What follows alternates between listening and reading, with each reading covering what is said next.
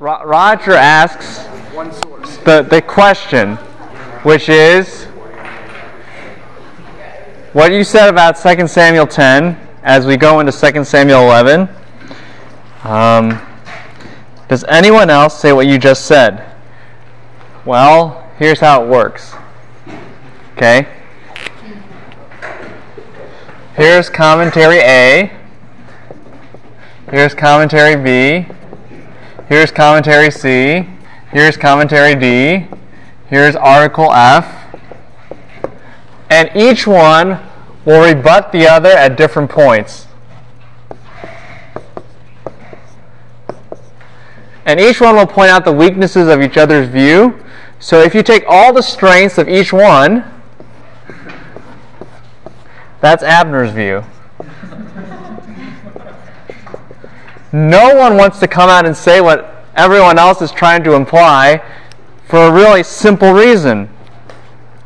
Because we as believers like to believe that no one is guilty in the Old Testament. That's the presupposition we come with. I, I was even talking with Boyd, right? And I told you guys this before when we were dealing with narrative. Boyd even said, I never thought of anyone as evil in the Old Testament except for Joseph. You know, that's because he actually studied the guy a lot and found out that he was a bad guy. We just like to protect we just like to protect people in the OT. And we have to be careful. That can come across or the ripping up of characters in the Old Testament could be arrogant in the sense of we're better than them. That's not the attitude you need to have. That's not the attitude you need to have. If you have that kind of attitude, that's sin. But the Bible does take a objective and hard look at the characters of the Old Testament. They are not flat, static, flannel graph, nice, smiley people. But if you take that view about them, then you're going to be running over head over heels of trying to vindicate them through all kinds of creative, weird ways, which is what everyone's criticizing each other about here. And you will have to carelessly read the narrative and ignore a lot of the points of grammar and of literary strategy and crafting to vindicate your view, which is why everyone and their cousin argues about this kind of stuff back and forth, back and forth, back and forth. And so what I do is I'm just like, well, that's a weak point. Well, let's get rid of that. Oh, well, how do you deal with that? Well, you can't. Okay, so so then all of a sudden this becomes the view, and you notice it fits pretty nicely with the text, doesn't it? It's like right there, you know. Hence, it's a good view.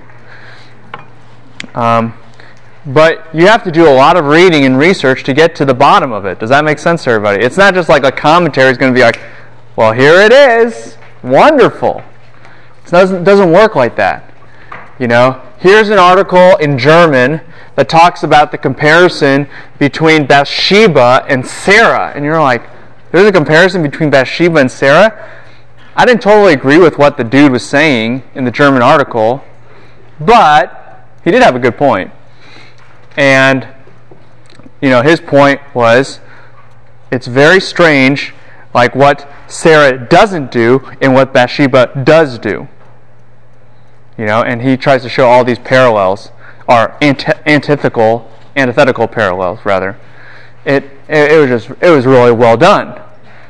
But you know, I would have probably carried. I mean, he was trying to show the oppression of kingship and all this kind of stuff, and I think there's a lot of truth in what he's saying, but at the same time, uh, there should be some qualifications on what the German guy said. Anyway, if you're interested, I put the German article in your OneNote file if you wanted to read it. Um, and there are other things too, like commentary. You know, Keil and Delitzsch say this, somebody else says this, and it's funny. Keil and Delitzsch say, okay, let's say this is Keil and Delitzsch. They say something. This commentary says that can't be true, and then later it says, well, we don't know how to account for this. Keil and Delitzsch says, I know how to account for this. So commentary C says, see, look at this loser. He doesn't know what he's talking about. Keil and Delitzsch are right here for reasons that we don't have any idea about. And then commentary D says, how's that right? You know, and, and they start to combat each other. It's really funny. Uh, but when you start to synthesize all of this information together, and you remove the presupposition that biblical characters are invulnerable and invincible to sin, then you get a very interesting mix. Okay? And ironically, today, it is such a critical time uh, in the book of 2 Samuel, and I'm sick. And uh, like in Minor Prophets, it just felt like I was like going to collapse. But thank the Lord, I didn't. So that's good. Uh, and in this class, I'm just like, Ooh. I don't know if I've never, I've never really, uh, I've never ever actually taken illegal drugs, but I'm sure this is what they must feel like all the time. Uh, so, boy, I'm going to incriminate myself on this thing. Uh, but, uh, so by God's grace, we'll get through this very important section and uh, kind of just try to show you how this all works. So let's begin. Oh, uh huh. Yeah, how often do you come up, come up with something new? How often do I come up with something new? Well, it's not really new, right? Like, it's actually a bunch of old things Right. that I just, it's kind of like, uh, you know, a collage. Is it really new? No, it's a bunch of magazine clippings, you know, and other things from other places that you put in a new way. That's what I do. I mean, I mean, I guess it's relatively new because no one's ever totally set it all out in one breath. Although, where's Ben Harris? Is he here today? Oh yeah, he probably got what I have. Poor guy. Uh, well, he said I think Negron right said something like this a while back. So, I mean, it's not crazy to think about, but yeah, you take a bunch of this all together and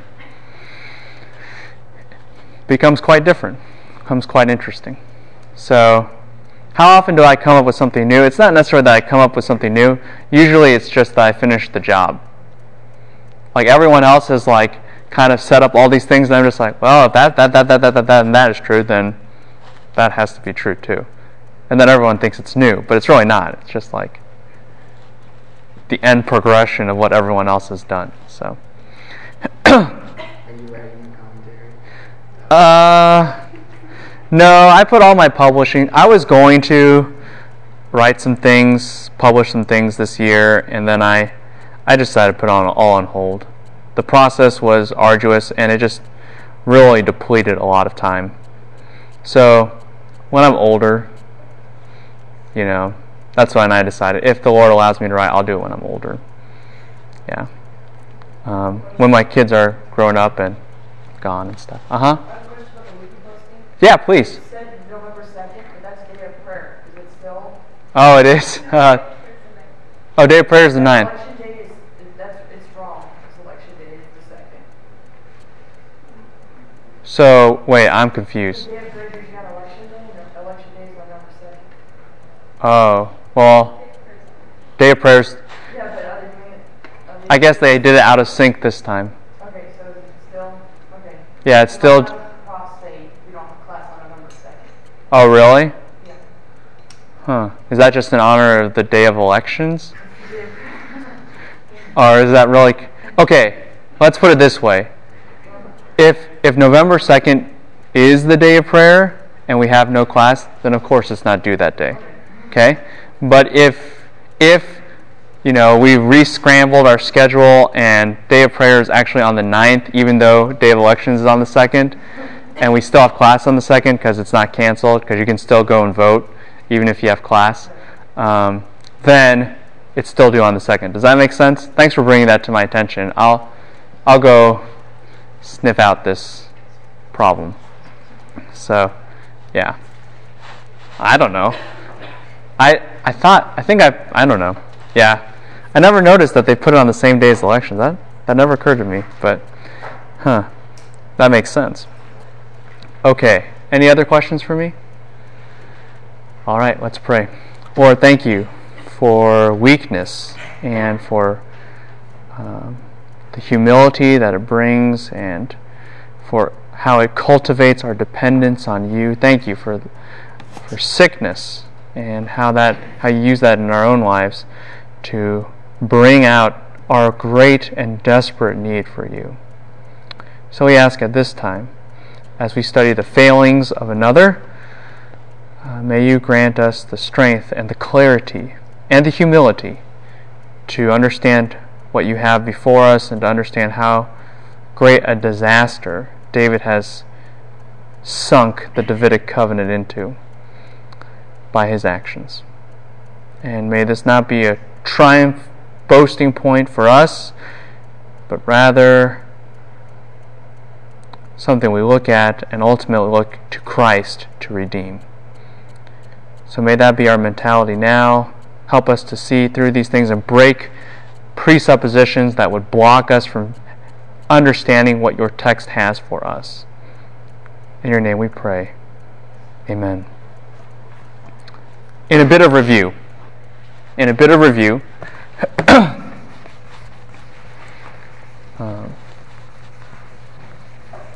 oh, by the way, just before, t- tells you I'm kind of scatterbrained more than usual. Yeah, you guys asked me if I want to publish a book or something, and that that's great. I mean, if the Lord allows it, good. And if He allows it earlier than when I'm older, like Dr. Varner's age, uh, great. But um, you know, because I mean, when you have younger kids and just family and ministry here and at church and stuff, it, it just becomes quite difficult. But um, you know, for you guys, some of you here might want to go into that realm, and that that would be great. You know, you can make a real good contribution, and you should consider that. Uh, it's just each has their own role in the body, right? And my role right now is not to publish a book as much as it is to help you guys to get where I want you to be. Does that make sense? And if you elect to publish a book, it's not like you're in sin or something. It's that no, you're doing your work. And so maybe maybe you should publish this, not me. Okay. Any case, let's review some things about 2 Samuel and just ignore the plain R, no sources found, whatever on this board. You know, we just have to deal with it because I can't find the remote control. If you can find it, or if you have really good jumping skills, you can perform any of which right now. All right. So, couple things in review. 2 Samuel deals with the Davidic covenant. It deals with it deals with the establishing of the Davidic king as the official king, as God's choice par excellence with clarity, and that king will receive the promises that encapsulate all promises within biblical history up to this point. That's the nature of the Davidic covenant. It is one covenant to rule them all. And that is not an exaggeration. That is not hyperbole. And we've seen the evidence of this already in 2 Samuel chapter 8. However, the Davidic covenant, even according to the Davidic covenant terms, hinges on one relationship, which is what? Capital K I N G to what? Lowercase K I N G. Yeah, question. Okay, what makes uh, the Davidic covenant so much better than the, the other ones? The one covenant. Yeah, because all promises now hinge on the Davidic covenant. And the fulfillment of such is the one that produces all the good results of every other covenant. Uh huh. Is that like like what you said, all the promises? Is that like Second Corinthians, like one twenty, where all the promises found are yes in Christ? Yes. That's the nature of the new covenant, which Paul will expound upon in 2 Corinthians. And Paul there is trying to affirm his own truthfulness and transparency to the Corinthians. Like, did I lie to you guys? No. Just like the message we preach to you, you know the fulfillment is going to happen in Christ. Well, then you should know that we are just as reliable as our message. Does that make sense? And our message is about how everything is fulfilled, is summed up in Christ. And so, if I could kind of diagram this, everything pre Davidic covenant is rolled into the Davidic covenant, and what is produced from the Davidic covenant, which sometimes fulfills other promises in here, like New Covenant is the key example, stems from the Davidic covenant. Um, hold on one second, and I'll, I'll make an, some pertinent observations. That's why, for example, hey, minor prophets people, two passages on the New Covenant. What are they? Jeremiah 31 and Ezekiel 36. Good, good, much better. That response time was a 6 a.m. response time. Yeah. That all stems from, in context, What's the passage? What's the key critical passage of the shepherd and how God fulfills the shepherd motif? Ezekiel 34. I didn't require you guys to memorize that one, so no, no harm there. And then also Jeremiah 23 through 24.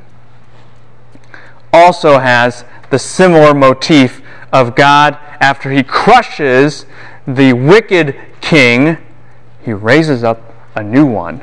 And that all starts to switch everything around such that you get to what? Jeremiah 31. The fulfillment of the Davidic covenant is what leads to a new covenant. For that very reason, it should be no surprise to us when our Lord, in, in the Last Supper, for lack of a better title, says what? This is the blood of the new covenant. Right? He's fulfilling the Davidic covenant, which thereby produces the new covenant. This is like of course, this is the way it's supposed to happen because the Old Testament said this is the way it's supposed to happen. So it's just like, okay, well, of course. It should make total sense what's going on there. The fulfillment and the and the culmination of the Davidic covenant naturally produces the effects of the new covenant. Does that make sense to everybody? Uh, much more could be said uh, for example, like in Hosea, when they return to David, their king, and how that links to the fact that the Holy Spirit is poured upon them. In Joel, and you guys in Minor Prophets remember all these, you know, the diagram I draw on the board about this. That will also be rolled into Zechariah. Um, you will mourn for the one that you have pierced, and God, and through that, the Holy Spirit will be poured out upon the people, and the forgiveness of sins will be uh, had in Zechariah 12 through 13 all of that shows and illustrates the fulfillment of the Davidic covenant leads to the new covenant. By the way, that's also seen in the connection in the flow of Isaiah 53 all the way through 55. But um, in any case, to go back to the original question, that's why Davidic covenant is the hinge point because the fulfillment of the Davidic covenant causes all the other promises for Israel to be fulfilled. Or you could look at it as from a different vantage point. We talked about this in Minor Prophets today. I think it was today. It's all blurry. But um, yeah, Hosea 11.1. It establishes what? Two words. One starts with a C, the other one starts with an S. Uh, not sonship. C O. Anyone remember? In Minor Prophets? Here, let's play Hangman.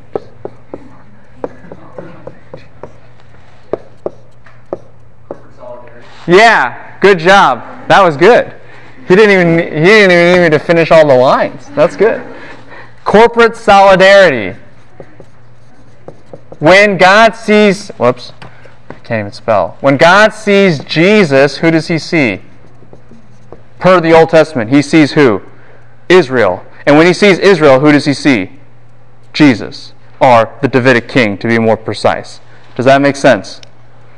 And so when the Davidic king succeeds, who also succeeds? Israel. And when the Davidic king fails, who also fails?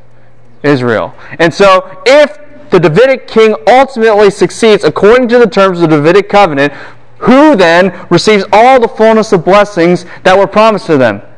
Israel. Does that make sense? Because they're one and the same.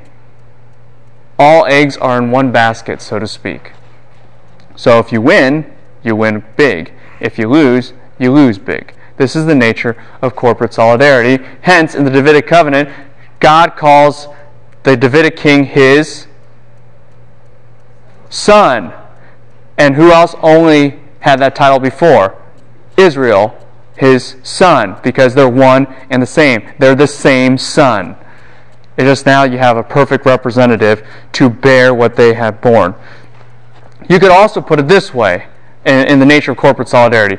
Jesus become is and stands in for and really assumes the role of the perfect Israelite to take Israel where it can never go. Because they were never perfect. Does that make sense? And it's as if God said this Israel, you need to be this to gain the blessing. Well, you can't. But I can get you somebody who can get you there. So you just need to trust and link with Him right? This is the way it works for us. Uh, Jerry Bridges one time preached a sermon here at the college called Is God a Legalist? And he said, Yes, he is. I think I told you this before, right? Maybe, maybe not. Okay, whatever. If, if I have, forgive me. If I haven't, pay attention. So, and his, his answer was this Is God a legalist? And his answer was absolutely. Because God demands perfect obedience to the law, doesn't he? Otherwise, you would never be in sin. The difference is this God provides a way to satisfy that legalism through someone else and not your own merit. That was Jerry Bridges' point, and that is exactly what it was. We are not legalists because we don't depend on our works to get us to heaven. Who do we depend on? The one who was perfect in lieu of us. Does that make sense? That's why this whole system works. That's how the Davidic covenant and its fulfillment works. Israel was never perfect, could never be perfect. It's got a bunch of imperfect people in it. They depend on the one perfect one to give them the perfection they never had so that they could receive the blessings and disseminate the blessings that they were always intended to give. Does that make sense? That's what's going on, big picture, in addition to you getting saved from your sins, which is really the hinge point, by the way. And that's why it's so important and the gospel is so central to us. Does that make sense? You can't, the danger is you lose the big picture for the small picture, but also vice versa. I mean, you, you got to have everything. That's the best way to do it. Okay. That's the Davidic covenant. It hinges on one person. If you haven't gotten that message loud and clear through this entire disorganized ramble. It is hinged on one person. The obedience of one person. One man with the power of the Davidic covenant can change everything. He can, for, he can accomplish the forgiveness of sins. He can provide rest for the entire planet. He can make Israel what it was always supposed to be, disseminate blessing, reverse the curse, everything. He's got it. One man. And as we mentioned before, what was the first thing that 2 Samuel establishes about David? David is the, the right man. He doesn't take the law into his own hands. He doesn't usurp the capital K-I-N-G's authority. When the Amalekite comes up to him and says, Hey, you want to be king? Come on, be king. David says, I'm not the king. And I have more reverence for the office than you did. You're going to have to die. Everyone remember this. The, David, as a person, must be established first and foremost if you're going to prove that this guy is going to be the real king. Well, for that precise reason, chapter 10 and following, you must also prove now that David is the wrong person. Does that make sense? And in chapter 10, we already established David, although before he enacts chesed, which is what characterizes God, loving kindness. Whoops, that's too many dots. Um, loving kindness. And he goes proactively for Mephibosheth. Remember that? And even to the point where it's absolutely embarrassing and shameful. He personally interacts. He doesn't send somebody, he goes. He brings him. Does that make sense to everybody? He takes him back. But then, all of a sudden, in chapter 10, we have this kind of curious shift. David's no longer proactive. He starts sending people. And who else is also sending people? The pagan kings. And so David starts to act a lot like the pagan kings, and he even doesn't send, or he even sends Joab without him into battle. Everyone remember that? And David's supposed to be the one that leads the troops in the battle, but he doesn't go.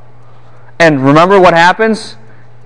Israel is lured into a ambush where they're sandwiched on both sides. Joab must do it must has to do a desperate strategy where he splits up the troops to one side and to another side, which you know, if one side collapses, then everyone else is facing the wrong direction and they're going to get slaughtered from behind. And Joab is the one who tries to encourage Israel to have spiritual morale. But what's missing from Joab's motivational speech? For the king. Because Joab knows something's wrong with David. David's not acting like a king anymore. And so there's this whole problem. And if you don't believe that David didn't fail by sending, what happens when an even bigger crisis comes? Who leads the troops? David goes in, leads the troops, and there's a tremendous, easy, quick, definitive victory, unlike Joab's near escape type of triumph. Uh huh. What's the point of the, the author trying to show that David is the right man um, if he's just going to prove that he is the wrong man? Yeah. Right? It's like, gotcha. You know, uh, no, it's it's this. Right man to start the right line. Here's how you trace it. Here's the beginning of 2 Samuel. I need to figure out which promises to which person, to which house, to which family to focus on. So the first thing I've got to establish to you is David as a person. Once your eyes are on him, and once your eyes are on his family, then 2 Samuel 7 starts to make sense, doesn't it? If you don't believe that David's the right guy for the job, if your eyes are not paying attention to this man, and it's not evidently clear that he's the right one, and his family and the military and the political unity that he brings to Israel is the right thing because he's the chosen king, then this never can happen. Then the Davidic covenant can never happen. Does that make sense?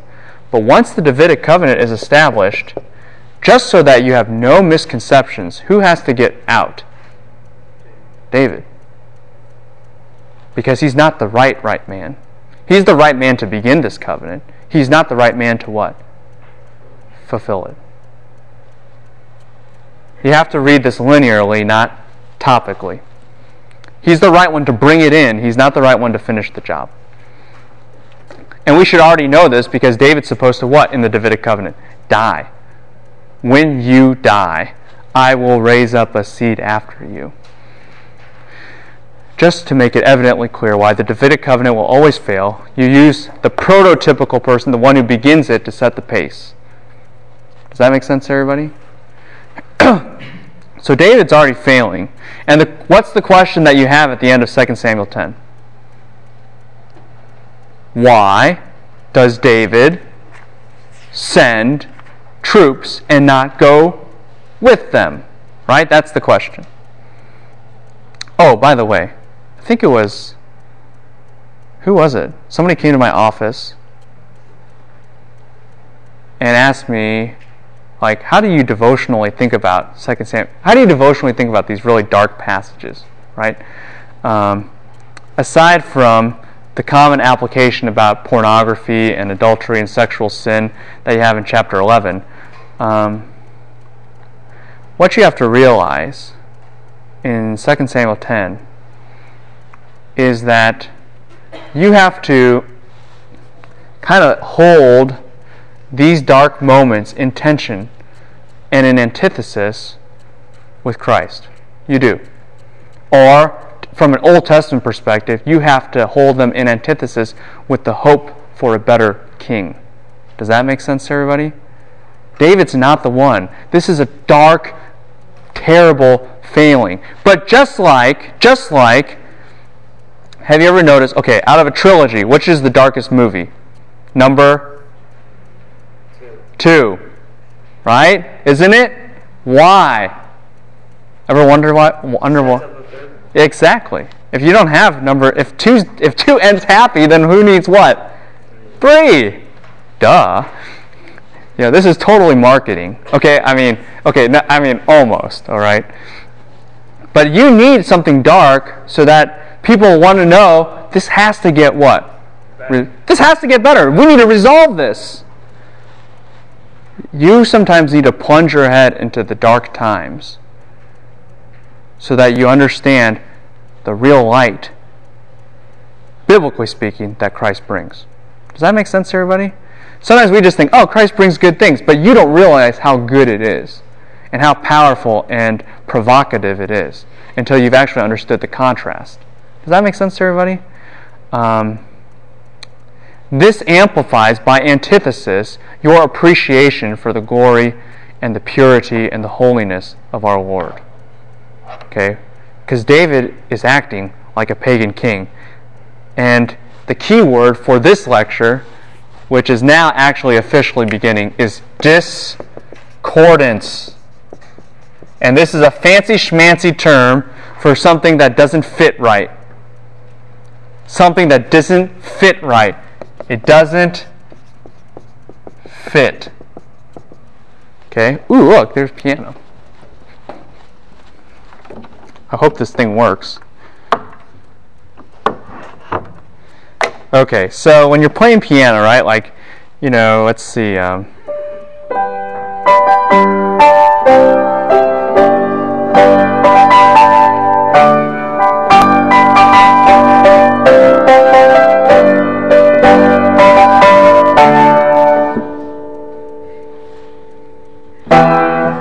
Is that how you want it to end?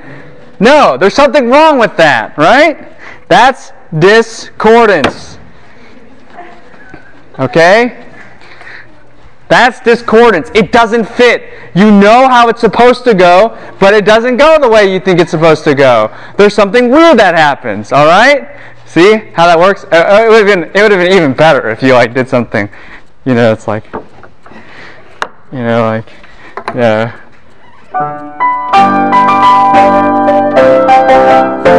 It's like what? You know, that, that- I mean, that's, I mean, that's that's the nature of discordance. It, it's you know where it's supposed to head, but it doesn't go there, and that triggers your attention to say there's something not right. There's something not right here. Does that make sense to everybody? And you have to look at it. And sometimes it's really subtle. And sometimes things just get hazy and fuzzy, particularly in the Hebrew. And my job today is to bring that out to you discordance. Okay? And I have at least, I have around eight discordances in the first five verses that I'm going to point out to you. Eight discordances in five verses. You're like, how is that possible? Oh, it's possible. Uh, there's actually probably more. Uh, Actually, I know there's more, but those are just the easy ones. So we're now in 2 Samuel. David has stopped acting like a real king. He sent people out. He's instead of actually marching with them. And here we go, verse 1. Then it happened at the turn of the year, springtime, probably one year later, one year after the original incident in chapter 10. Okay? Your text says, when kings go out to battle. The Hebrew text says, when messengers are sent out. Do you start to hear a difference between the two? Do you start to see a problem? Because when messengers are sent out, well, what did David originally do? He sent messengers to the Ammonites. Everyone remember this?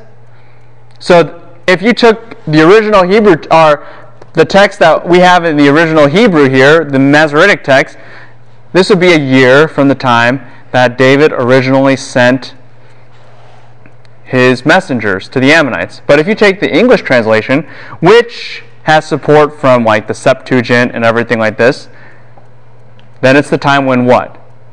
Kings march. There's a big difference, isn't there? This brings up the first discordance because you see the word what's the anyone know what the word for king is? Melech. Here, I'll spell it in English. M E L E K. Melech. What's the Hebrew word for messenger? Anyone know? Uh, what's the Hebrew word from angel? the same word. I mean, so maybe it would trigger malak.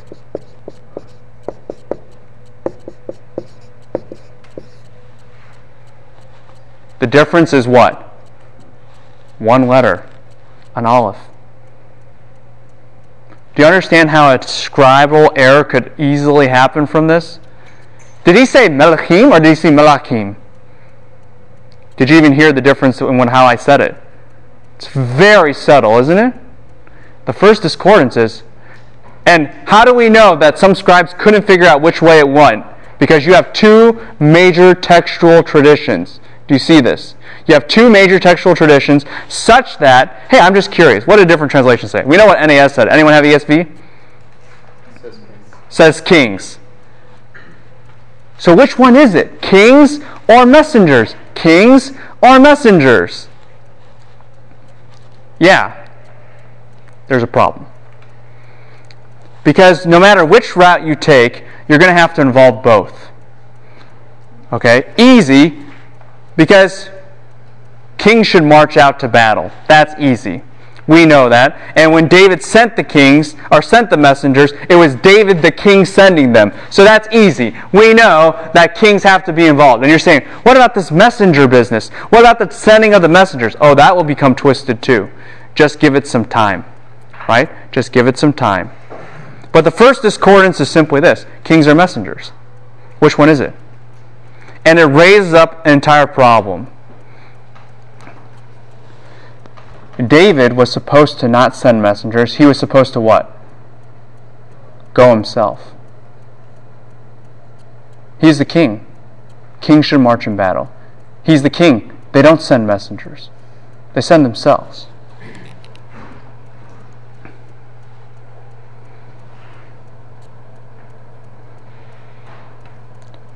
The discordance is there's something that doesn't fit here right? It should be one way, but it could be another way. Just can't hear it. There is some ambiguity. So is this him looking like the pagan kings sending people again? Yep. And so he sends who? Joab and his servants with him. What's tricky about this? This is discordance number two. and his servants with him. What's the nearest antecedent to his servants? What does the his refer to? It, it refers to Joab, but what's weird about that? David's the king, right? So you're thinking, ah, I know. Grammatically, it must be David sent Joab and David's servants with him. But the him there should be the same thing as the his, and the him with him has to mean what? Joab. Do you start to see a problem? It doesn't fit right. This should read David sent Joab and David's servants with Joab. Does that make sense? But the text seems more inclined to read David sent Joab and Joab's servants with Joab. But what's the problem with that reading? It makes David seem not like a king anymore. It's discordant. You know it should read one way, but it totally looks like it reads another way. Right? Does this make sense to everybody what discordance is all about? it's ambiguity that skews what should be happening. It's the confusion of pronouns. What's the what's the implications of reading it that those different two different ways? Well, if you read it the way that we want to read it, which is David sent Joab and David's servants with Joab, then David just sounds like he's a king who sends people. And although sending people is a bad move because kings are supposed to fight with their people, at least the text still proclaims that David is the king. Yes? But if you read the second way, David sends Joab's and Joab's servants with Joab, then you come to a very big problem, right? Because now these the military no longer serves David. Who are they serving? Joab. And now Joab has become the king. Does that make sense to everybody? And you're saying grammatically, which one's likely? Well, grammatically and technically, the Joab reading's likely. But logically and contextually, you want to put what? David there. That's discordance. Doesn't fit. And the text has a bunch of distortion like this. They destroyed the sons of Ammon and besieged Rabbah. Now, key thing you're going to have to know is that this is all happening during a siege. This is all happening during a siege. That's going to be really important. This is not just some kind of campaign or continual battle. This is a siege. What happens during a siege? Here's the city. Here's the gate. Okay? And what happens? Around the city, what do you have? An opposing army doing what? Waiting. They do nothing. Does that make sense to everybody? With a siege, does that mean that you every day are going to run up and attack the wall? No. What does it mean? You just sit there and no one gets in and no one comes out. You starve the city until they what? They give up. That's a siege tactic. Does this make sense to everybody? Sieges are not won by storming the city until the city is so weak it cannot what? Defend itself anymore, right? When people are starving to the point and they're exhausted to the point they can't hold a sword anymore, then you just walk in and you take over the city. This is just a big, long waiting game. Does that make sense, everybody? You have to remember that. This is standard siege tactics of the ancient Near East. And, frankly, anywhere. okay. But what's the key phrase at the end of verse 1? But David, what? Stayed at Jerusalem. So, is it Melech, Melech, or Malach? Well, it doesn't matter because the Melech problem is already taken care of. The king problem is already taken care of. David was supposed to go, but he what? Stayed. So the discordance is kind of resolved. It could be Melech. David's already condemned because he's supposed to go, but he stays. This is a whole problem. He stopped acting like king. But what's the question we're asking? Why? Why does David what? Stay. Why does David stay? This is the question that we've been asking ever since chapter 10. Now, it was the evening, so it's nighttime. And where is David? Huh? On his bed. And he can't what? Sleep. How do we know he can't sleep? Because he got off his bed. Strange. Strange. And what's weird, right? Remember, all these commentators are bashing each other at this point.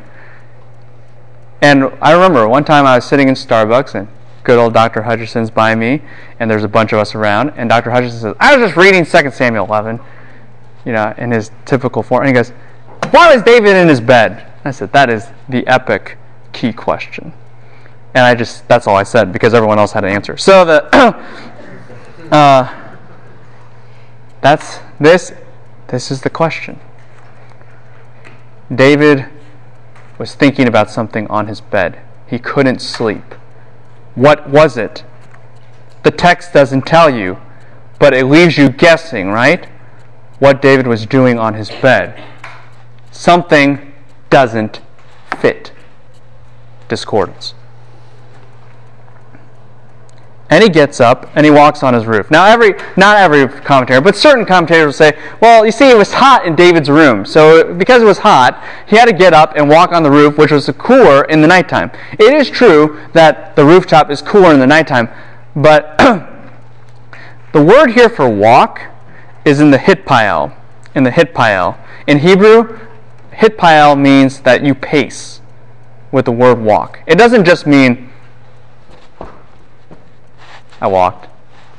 It means you walk all over the place. Now, if you just wanted to cool down on the roof, why would you pace? Does that make sense? Like, wouldn't that make you a little bit warmer?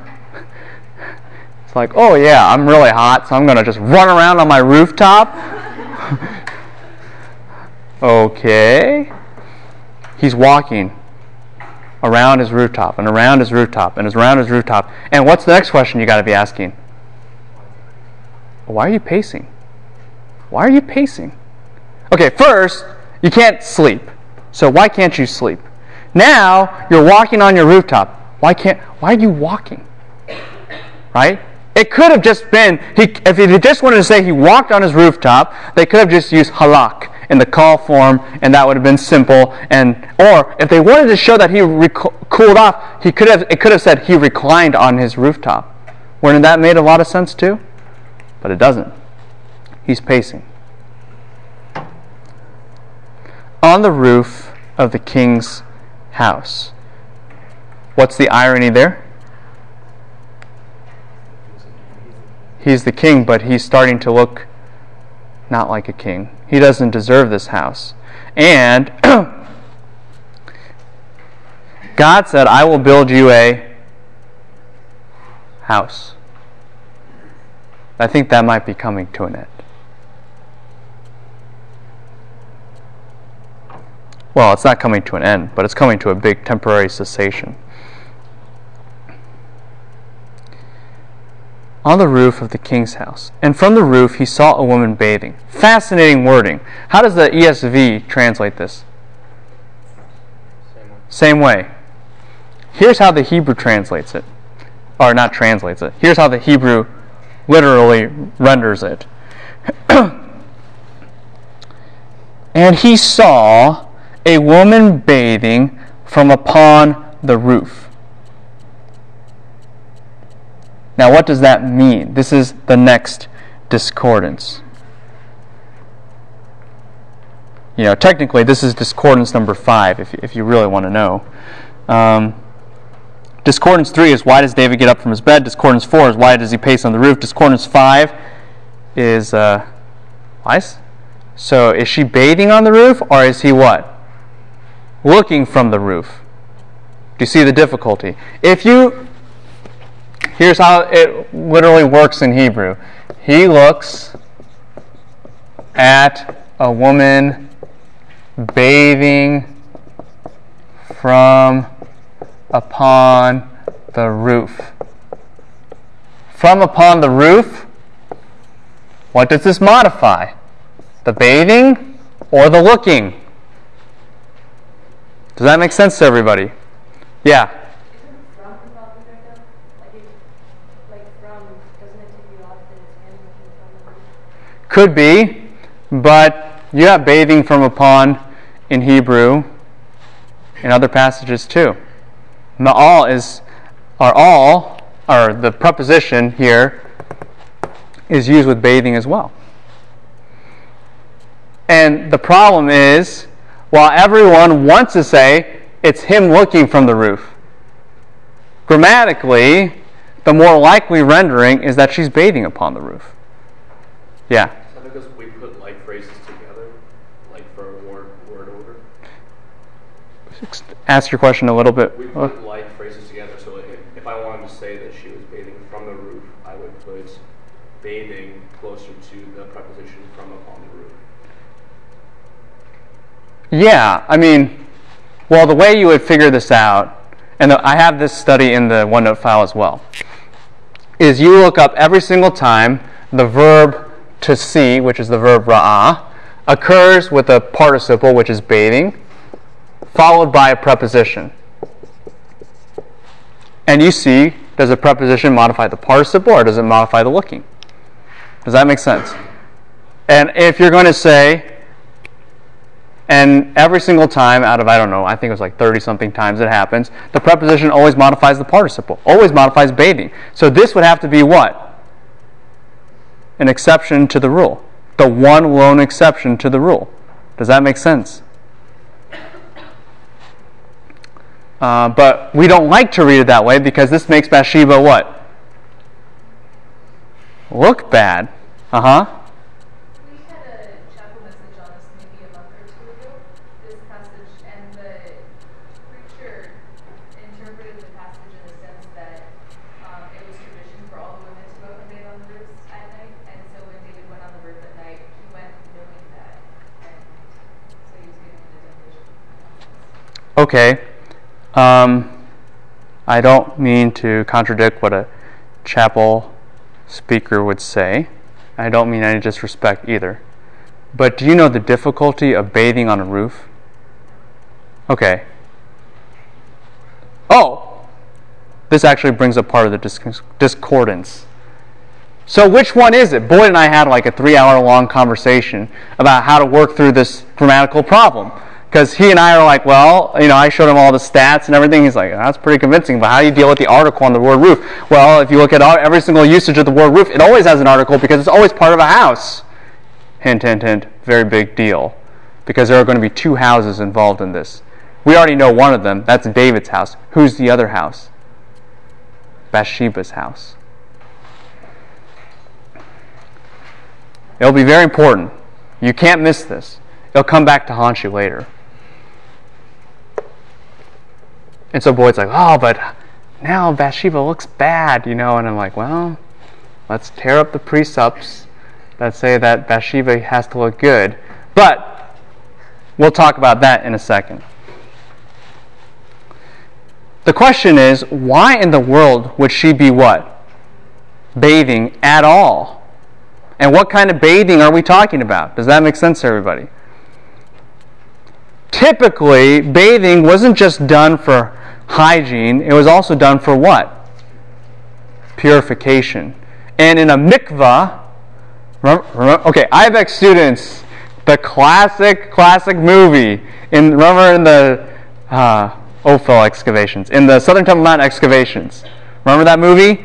And then you know, and then he has to go, you know, and then there's that little that's there's a girl that comes up all the time. Remember that?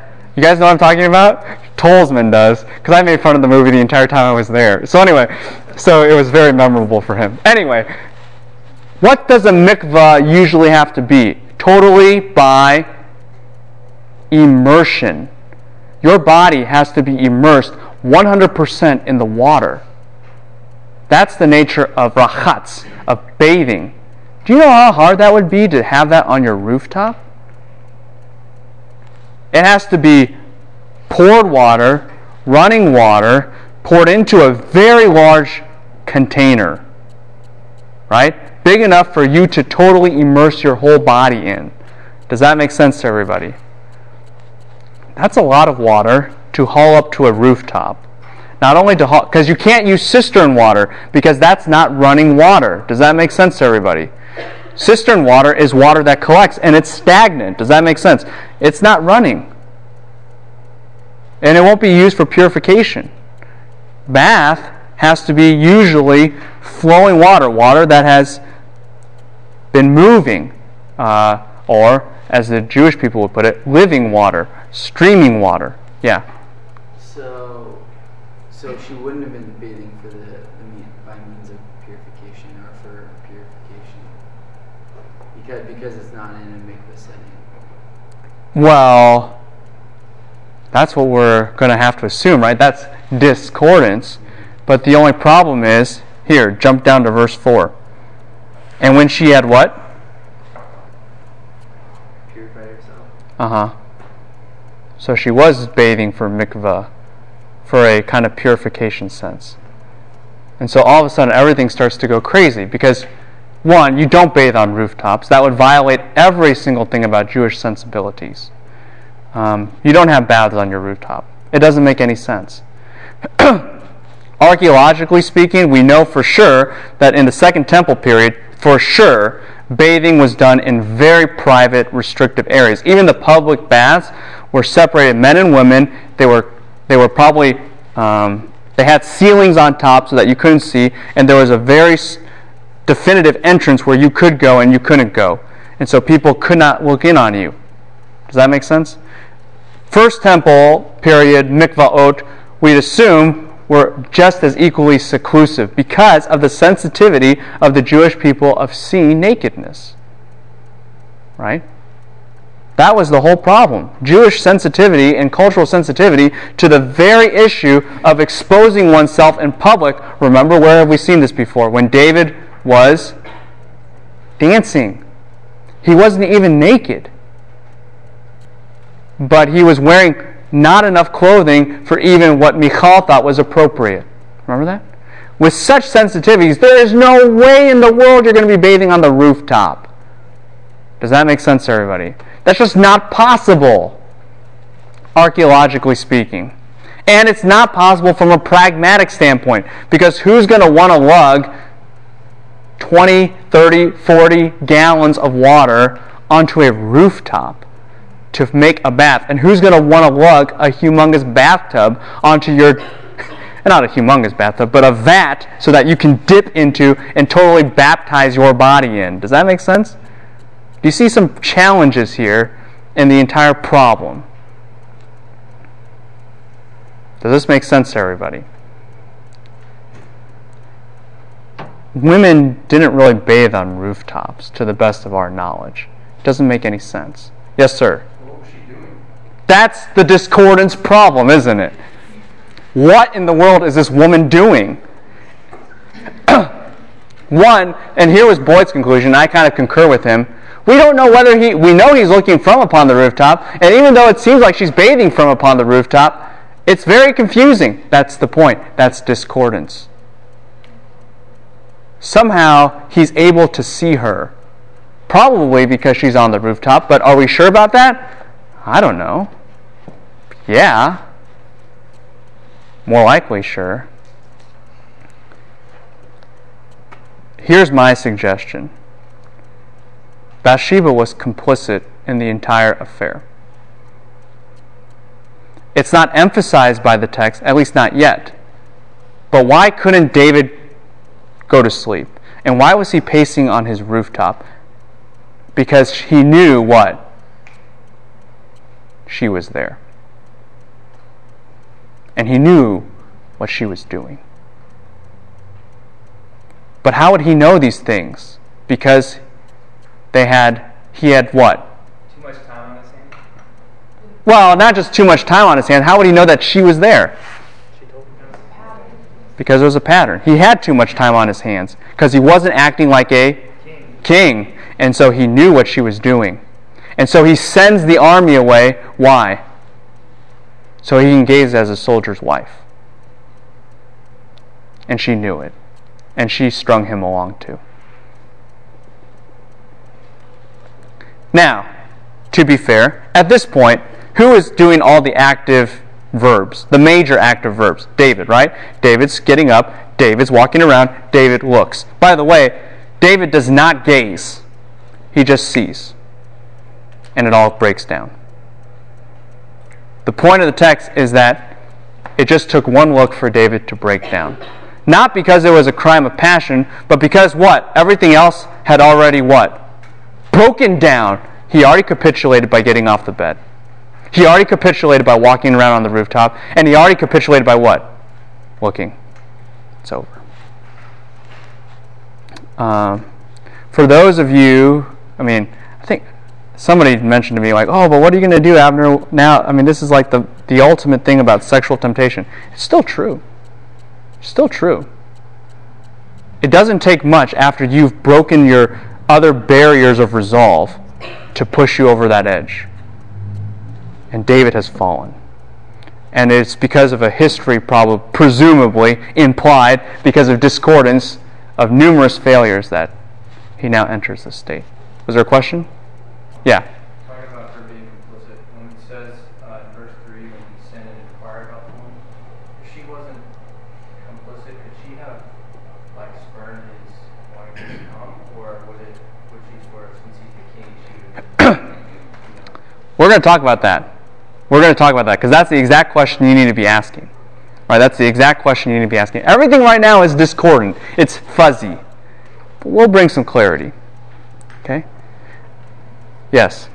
So, if she, um, if she's in the mikvah, then she probably wasn't on the roof, right? Unless she constructed a really crazy mikvah. But you, you assume personally that she wasn't, right? Well, I can't be sure. Because the grammar would say, yes, she was on the roof. But everything in our minds and logic says, no, she couldn't be on the roof. And that's the problem with discordance. You just can't, it's just weird. So if, if she's not on the roof, like if she's in her private mikvah bathing in, then how is it, think she's still? Yeah, then how would he see her, right? Yeah, and then how's it her fault if she's, Right. And that's where I'm saying the ambiguity of the text makes it seem like one, if she's not on a rooftop, she has to be in an area that is exposed directly to the to the line of sight of the king, so she still could be guilty. Two, it seems like grammatically she is on the rooftop. So now we have a problem. She has, out of her own way, constructed something on a rooftop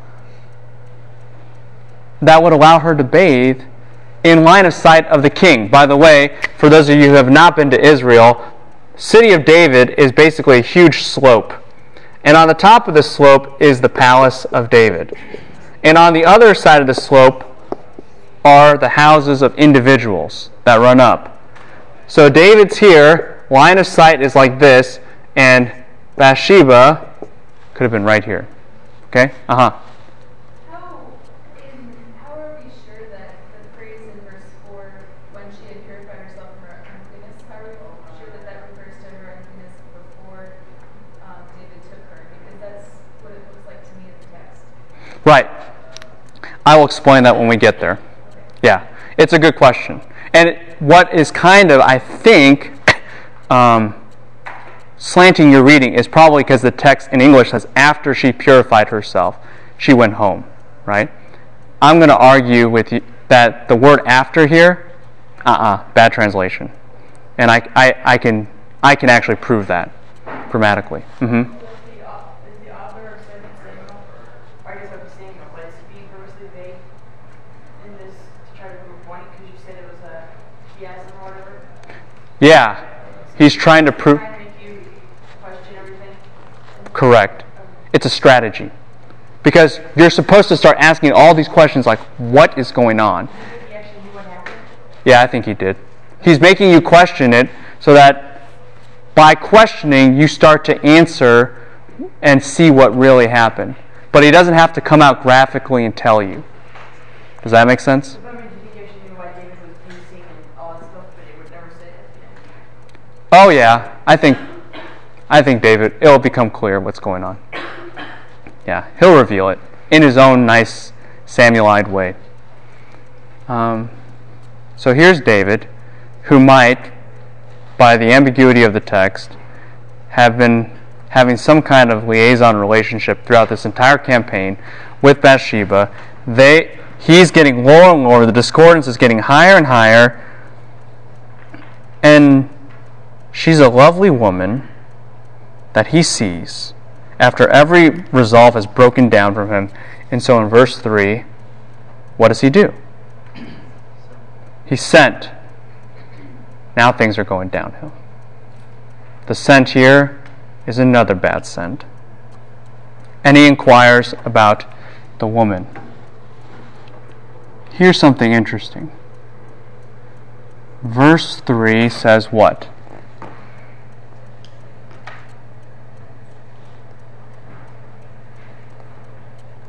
He's, he's, he's against him the messenger rather than going himself.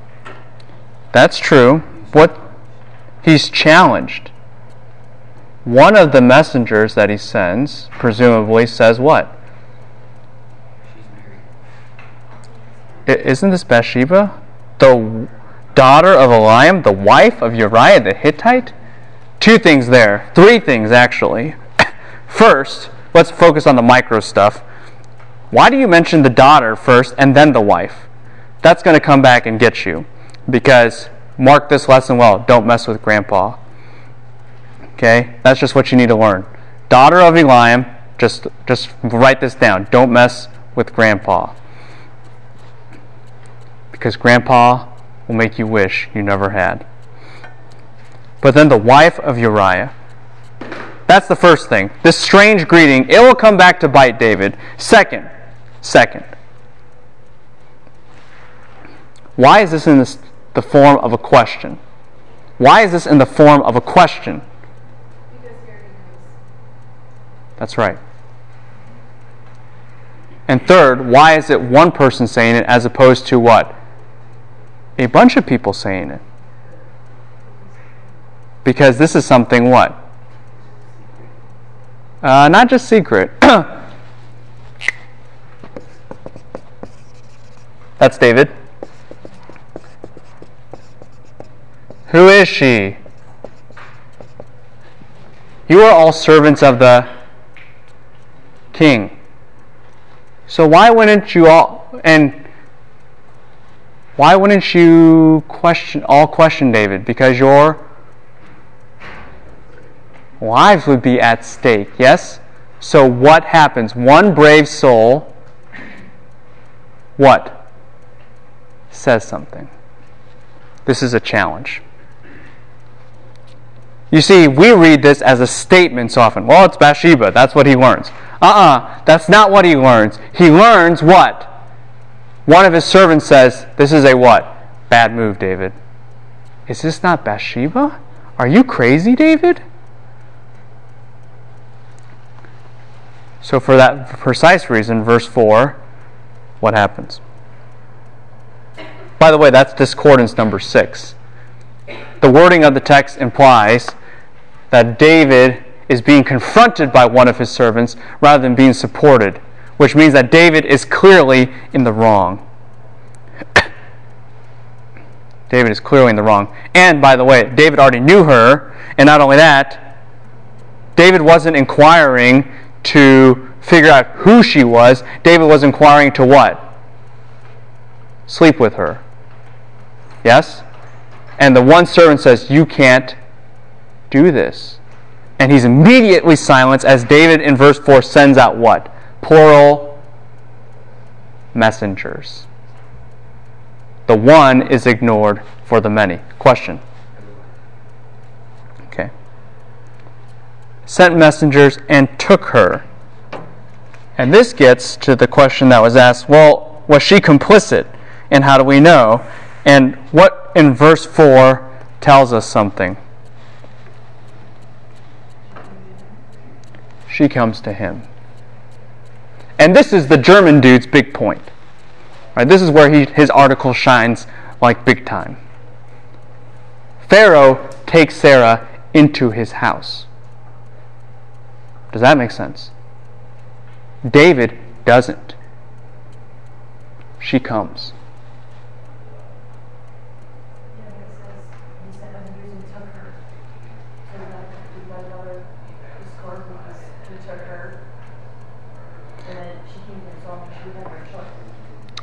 Well, you would expect the wording to read like this took her into his home and skip over coming to her, or when she came to him, he lay with her. Ah, why does the NASB translate so terrible? Um, here's how here's how you would expect it to be translated. David sent messengers, and he took her, and he slept with her. Does that make sense? That's how you would want it, that's how it would be very clear. Oh, because David did the initiation here. But this doesn't mean that what? She was unwilling. Exactly. You would omit you would omit any implication on Bathsheba if it wasn't her fault, so to speak. But granted, and this brings up an important point, is the text really trying to pin Bathsheba as a loser? What's the text point? David is the the loser. But what it has to do is sully up Bathsheba a little bit in her role for this because it shows what? Not that Bathsheba's totally wicked, even though, from the history of ancient Israel position, I think she was, but that David had a past with her. Does that make sense? And that David and her had something going far beyond this. That's why. He was a compromised king from the very get go. Does that make sense? The reason that this is also bad is the camera angle is using the fact that David has had a past history, presumably, with Bathsheba as a disqualification for the king. Does that make sense to everybody? And so, while, yes, the text is not emphasizing how bad Bathsheba was to the fullest degree that it could have, it has to imply some of the things so that that evidence is clear. Does that make sense to everybody? So here is David. She comes to him. She knows about this. He lies with her. And this is what's interesting. And when she had purified herself from her uncleanliness, and here's the better translation of this. This should be in parentheses. And here's how it should be translated. She was purifying herself from her uncleanliness. It's a circumstantial clause. Oh, hold the phone. David sent what? See that? It was the time of the year to send messengers. oh, yeah, it was. It was the time of year not only to send messengers in the past, which kicked off this entire debacle, it was time for David to send messengers to pick up who? Bathsheba. Everything has been turned around. Okay? Here is here is David. He sleeps with Bathsheba, and she was purifying herself from her uncleanliness. It, and the participle here emphasizes that this was happening during the entire time that David was watching Bathsheba, that he slept with Bathsheba. She had just finished her monthly cycle and was now actually quite fertile. And David should have what? Known better.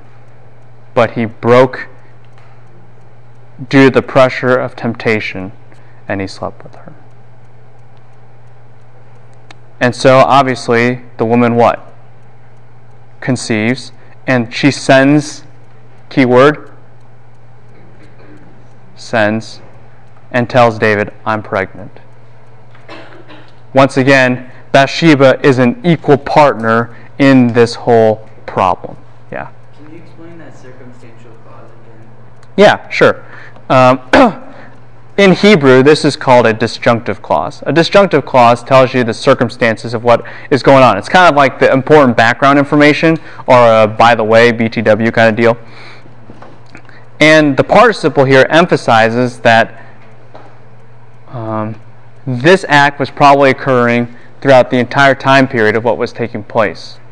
And so, remember I said discordance. How, what is she doing on the rooftop bathing? Is she even on the rooftop? What's she doing bathing? That's now what? Answered.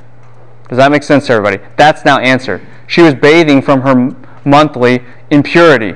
Hence, we understand now the event. Bathsheba's on the rooftop. It's her time of the month to bathe, not for hygienic purposes, but for ritual purity purposes. David knows that somehow. And how does he know? Take your guess. And it keeps him up at night, so he can't sleep. He walks around on the rooftop because he knows what's happening, but he's trying to resist, and then he looks, everything breaks down, and this time the sin gets him. Does that make sense? The sin gets him because this time she gets what? Pregnant. And we say, is this the only time? I don't know that they were together. But what does the text imply? David, why did you keep what? Sending people away. Why did you keep sending people away? And what does this text answer? Because he was sending messengers to get somebody else. Does that make sense to everybody? David's a dark fellow. Yes? Why was he sending messengers uh, to get her? Why wouldn't he just go himself? You tell me why. I, it seems like he would. I mean, that seems like it would make it public. Yeah. So he has to make it as what? What's that? If he went himself, everyone's going to be, what are you doing? Get the messengers at night. They pick up Bathsheba. She comes. Right? No one knows. It's not as public. As if the king himself just walks down the hill and here I am. You know, that's going to be quite a scandal. It's going to be quite a scandal. Okay, we have 10 minutes to cover the rest. And you will start to see everything that happens. Okay? Well, at least we can cover this part. So, what does David do? He sends what? He sends to Joab. Another send. Things are just going downhill with this sending business. Send me Uriah the Hittite. Joab sends Uriah to David. Verse 7. What does David ask Uriah about? Say it again. The welfare of everybody. Give me a military update, which puts Uriah in what kind of position? Not just the messenger, the official military liaison to the king. This is status. This is status. And this is a motif in context which must be established for the rest of the text to be read. Uriah is a mighty man. This looks like to him a what? A promotion. A promotion.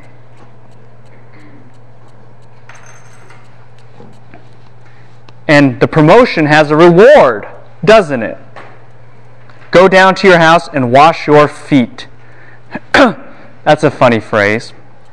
Washing your feet was to get cleaned up so that you can enjoy the accoutrements of home, including sleeping with your wife. David was using this to. David, we know, had sinister motives behind this. But for Uriah, what, is, what, is, what does it look like to Uriah? This is a, a reward. Hence, what does David send with Uriah? A, a what? A present. Like, hey, enjoy. Bed and breakfast. Right? I'll make it good for you. This is like a hotel vacation. You've been promoted. Congratulations. Maybe, you know, one, one commentator said, and, and he was half joking, but I think he, it was pretty good. It's like a lot of wine with, you know, a nice dinner. Probably. But what does Uriah do?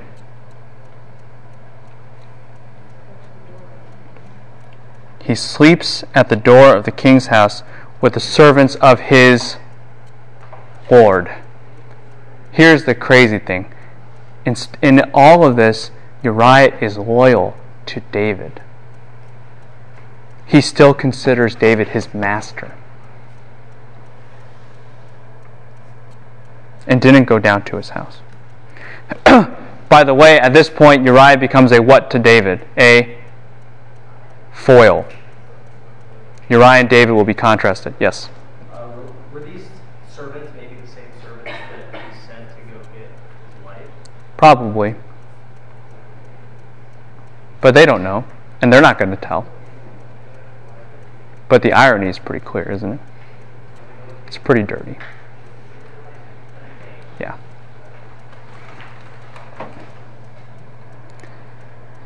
So David asks Uriah what? Have you not come from a journey? Why didn't you go down to your house? The word why here is actually a more intensive word for why than just the normal one, lama. This is madua. Why in the whole wide world did you not do this? That's kind of the, the nuance. David's frustrated because the cover up plan's not working so well. But here's where Uriah becomes the perfect foil for David. Verse 11 The ark of Israel and Israel and Judah are staying in what? Temporary shelters.